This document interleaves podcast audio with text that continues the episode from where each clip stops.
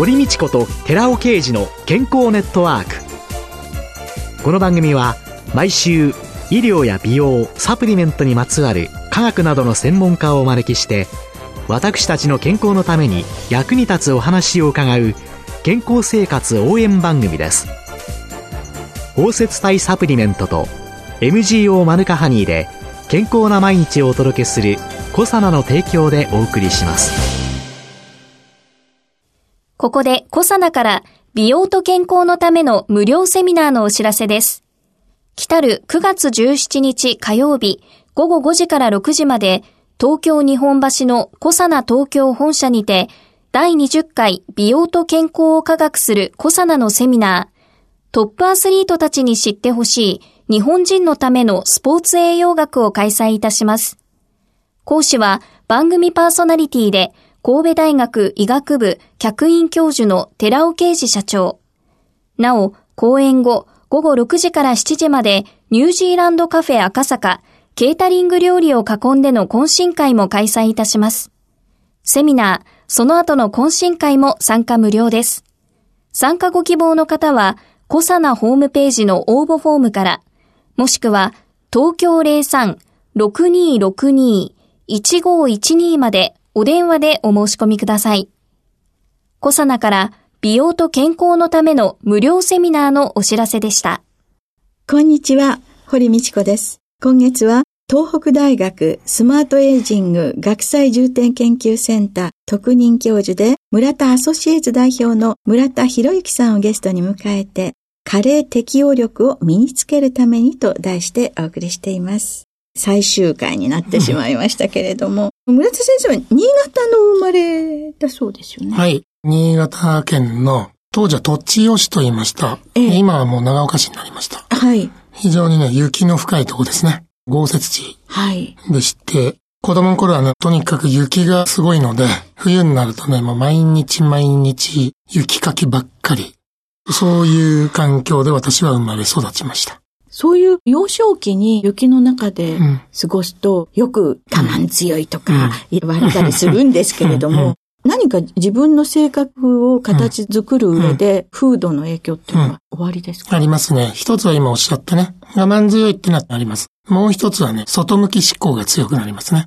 こんな雪国にはいたくないと。早く外に行くんだっていう。こういう気持ちが強くなりましたね、私はね。で、大学とか大学院では何を専門にはい。こんなこと言うとね、えー、っと思われることが多いんですが、私はもともと工学部のですね、機械工学科なんですよ。大学時代はね。大学院も。はい。そこで破壊力学なんていうですね、学問をやっていて、これは何かというとですね、例えば、石化学プラントとか航空機とか原子力発電所とか、バカーンと爆発したりするとまずいですよね。はい。それを防ぐための学問です。つまり、物が壊れるときはどういうメカニズムで壊れるのかっていう研究をやって、その原理を使ってね、地面に亀裂というね、割れ目を入れて、そこにもう一つ穴掘って、上から冷たい水入れて、で地面あったかいですから、そこからお湯を取り出して発電しようっていう、そういうことを目指した研究をしてました。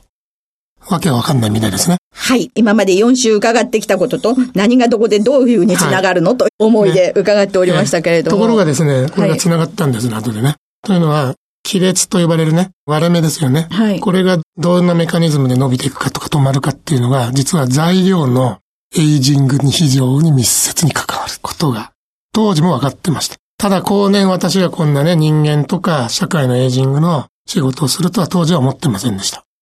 なので、全く関係がないことをやってたようで、人のエイジングか物のエイジングかね。エイジングの本質というのは、経年変化、つまり年月が経つにつれて、物の性質が変わるってことなんですね。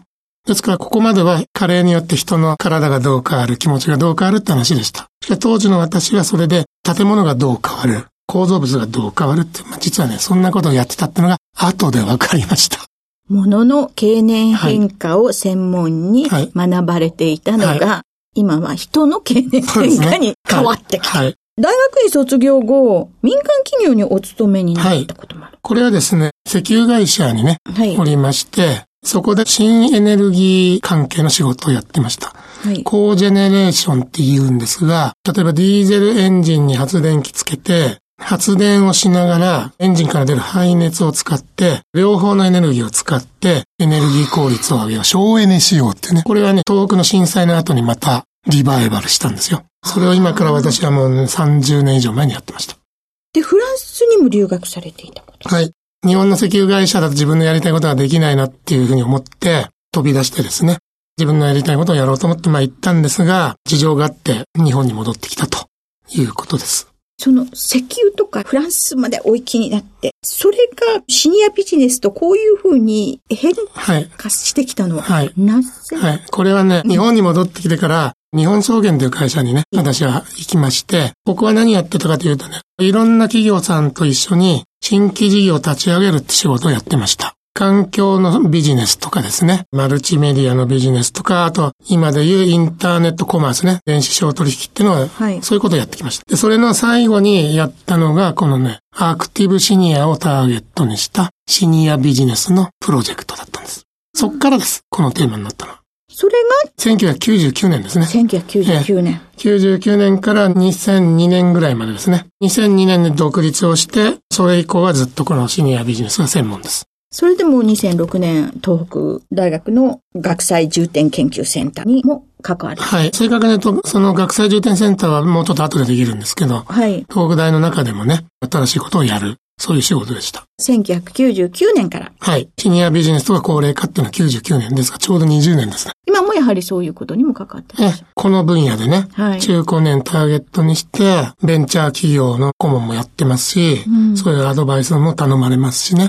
大きな企業がそういう起業家を集めて、インキュベーションと言いましてね、支援をする活動をやるときに、メンターと呼ばれるね、アドバイス役とか、そんなこともやってますし、今私が大学でやってるスマートエイジングカレッジっていう東京でやってるんですけども、これには今ね、63社民間企業が参加をして、皆さんはまさに超高齢社会のね、中高年の人がどうやったらもっと元気に健康でいられるかという、それをテーマにした新しいビジネスを探してます。ですからもうそのものズバリを今、そこでもやってます。そうやって考えると、超高齢社会っていうのは、そんな悪いもんじゃないですね。え、おっしゃる通り。物事は何でもね、光と影があります。超高齢化とかね、それをネガティブに見るかね、これは新しいビジネスチャンスなんだと見るか。それによって世界は180度見え方が変わります。私はもう99年からそのことを言い続けてきたんです。というのは99年はね、半年後にね、介護保険制度が始まるところだったんですよ。ね。で、当時世の中企業もメディアもみんなこれから介護だ、ね、で、介護ビジネスだってなびいてたんですが、私は別の見方を当時してましてね。統計調べますと、介護が必要な方よりも、そうでない方の方がね、圧倒的に多かったわけですね。はい。で、実は今でもそうなんですよ。ええー、ね。だけどなんでその少ない数の要介護の人だけをね、ターゲットにビジネス考えるの、うん、もっとこっちの多いところの方がね、お金もあるし元気だしと。それを私はアクティブシニアって呼んで、そっちの方が宝の山ですよっていうことを言ってきて20年経ったんです。2012年に先生がお書きになったシニアシフトの衝撃というのは世の中に衝撃を与えたわけですけれども、はい、2012年の時と今っていうのは変わってます？はい。9年経って変わりましたね。まず何が変わったかというと、高齢化率。はい。これが上がりましたね。おそらく今ね、2019年の現在で今29%近いんじゃないですかね。ですから国民の3分の1近い人が今の定義でいう高齢者ですよね。それから認知症の方も増えました。増えたことによって、特別なことではないと。認知症なんか当たり前じゃないっていう、そういう風にもなってきましたね。うん、まだもちろん偏見は残ってますけど。うん、それから、例えば街中見てますとね、ファミリーレストランの隣にね、最上、つまりお葬式やる場所がね、うん、あったりっていう。これ9年前だったら変でしたよね。そうですね。こういうふうに、いろんな価値観がね、どんどんどんどん変わってきてますよね。うん、そして、年配の方がインターネットをよく使うようになってきました。99年にね、私がスマートシニアってことを言いました。はい。これは賢い高齢者の意味ですが、なんで賢くなるかというと、インターネットによってね、簡単に安く情報が手に入る。そうすると消費行動も賢くなる。物の見方も賢くなる。こういう年配の人がこれから増えますよって言って名前を付けたのはスマートシニア。20年経ってこういう方が非常に増えました。これによってね、いろんなことがまた変わりましたよね。売る側の方から見るとね、手強い消費者が増えたとかです。簡単に買ってくれない。例えば、量販店ってありますよね。はい、家電のね。はい。あれね、ショールーミングって言いましてね。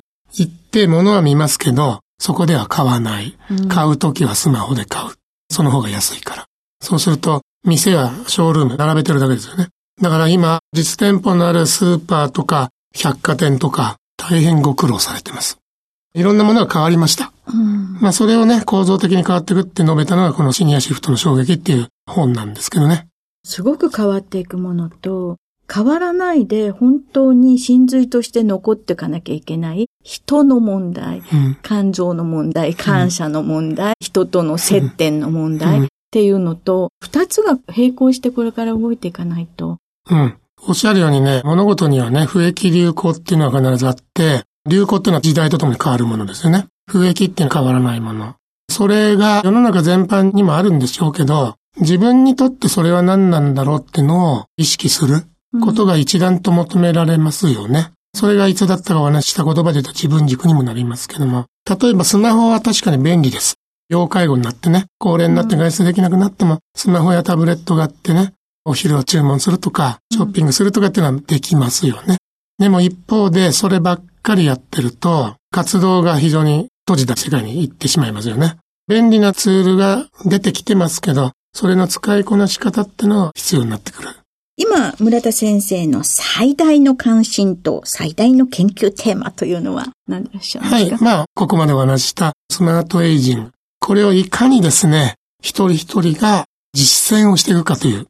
その実践をしていくためにはどんな仕掛けが、どんな仕組みが必要かということを日々考えてまして、スマートエイジングカレッジ東京でやってる、これはそのうちの一つです。つまり企業の人がスマートエイジングをテーマにした商品サービスを作ってもらうと、それを使った個人がスマートエイジングを実践できるという。今そこに軸を置いてますかね。じゃあ、生活者一人一人が行動変容につながるようにという仕掛け、はいはい、ということなんでしょうか。はい、最後に8月以降の出版、講演などの予定がありましたら。はい。えっ、ー、と、出版はすいません。まだ今計画中です。はい。講演についてはポツポツありますので、私ブログとかやってますので、それをご覧いただけると適宜載りますので。はい。じゃあ、村田博之先生のブログ、はい、ご覧になって、はい、お出かけになってみてはいかがでしょうか？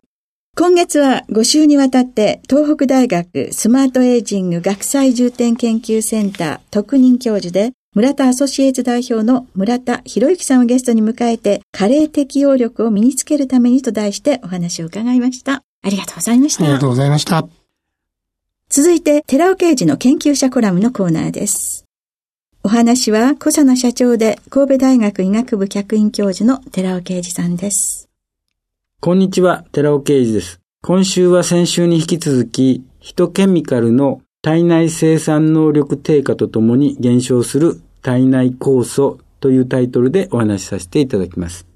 肝臓は約3000億個の細胞で形成されていて、その細胞一つ一つが独立した働きをして様々な機能を発揮しています。例えば、酵素の生産です。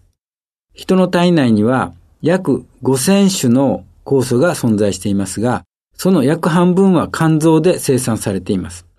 三大ヒトケミカルによって肝臓の細胞活性が維持できれば、人の体に必要な酵素も十分に体内生産できます。しかしながら20歳を過ぎ、三大ヒトケミカルの生産量が減少すると、体内酵素の生産量も減少することになります。実際に三大ヒトケミカルの一つであるコエンザイム9点の体内生産量が20歳から減少することを示した論文があります。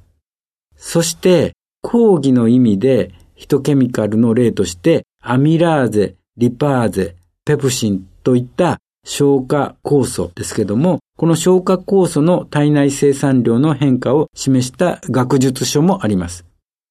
20歳を過ぎると三大ヒトケミカルとともに体内で生産されている恒常性を維持するために必要な様々な機能性物質、これを講義な意味のヒトケミカルと呼んでますけれども、この様々な機能性物質も減少傾向にあることが分かっているわけです。肝臓の細胞におけるエネルギー産生能力の低下は肝機能の低下を意味しています。そして肝機能の低下による酵素生産量の減少は三大ヒトケミカルを摂取することによって改善できると考えられます。そこで三大ヒトケミカルの一つであるコエンザイム Q10 の肝機能改善効果に関して人による評価が行われています。なお、ここではコエンザイム Q10 の吸収性が低いことから、ガンマオリゴ糖で包摂して吸収性を高めたコエンザイム Q10 製剤を摂取しての評価であります。まず、ここで肝機能評価のためのバイオマーカーの説明をしておきます。AST と ALT であります。まず AST っていうのはアスパラギン酸アミノトランスフェラーゼというものでありまして、肝臓に多く含まれる酵素で、肝臓を構成している肝細胞の障害の程度を測るもので、肝臓が障害されて肝細胞が壊れると、細胞の中から血液中に大量に漏れ出し、血液検査で検出されます。基準値を超す場合は、急性肝炎や肝硬変などの肝障害が疑われます。正常値は10から 40IU パーリッター37度でという値であります。そして ALT はアラニンアミノトランスフェラーゼというものでありまして、主に肝臓に含まれる酵素で、肝臓に障害があると肝細胞が壊れて血液中に流れ出るために数値が上昇します。正常値は5から 40IU パーリッター37度でというものであります。この ALT と AST の検査データを比較しまして、どのような肝障害が引き起こされているかが推定できます。コエンザミ Q10 のガンマオリゴ糖包摂体、吸収性を高めたものですけども、コエンザミ Q10 としては1日あたり 20mg 取れることになります。と、ビタミン C を1日あたり 150mg それぞれ含んだサプリメントを3人の40代の成人男性に6週間服用してもらいました。その結果、3人とも ALT、AST に顕著な低下が見られ、コエンザイム9点によって肝機能が改善することが分かったわけです。20歳を過ぎると積極的に三大ヒットケミカルを摂取した方が良さそうです。お話は小佐野社長で神戸大学医学部客員教授の寺尾啓二さんでした。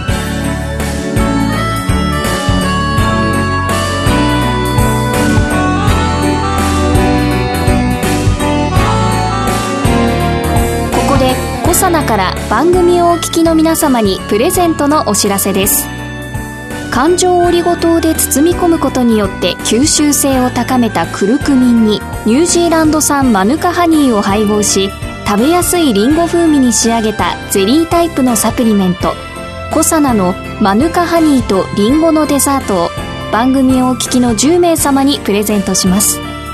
ご希望の方は番組サイトの応募フォームからお申し込みください。コサナのマヌカハニーとリンゴのデザートプレゼントのお知らせでした堀道子と寺尾啓二の健康ネットワークこの番組は包摂体サプリメントと MGO マヌカハニーで健康な毎日をお届けするコサナの提供でお送りしました。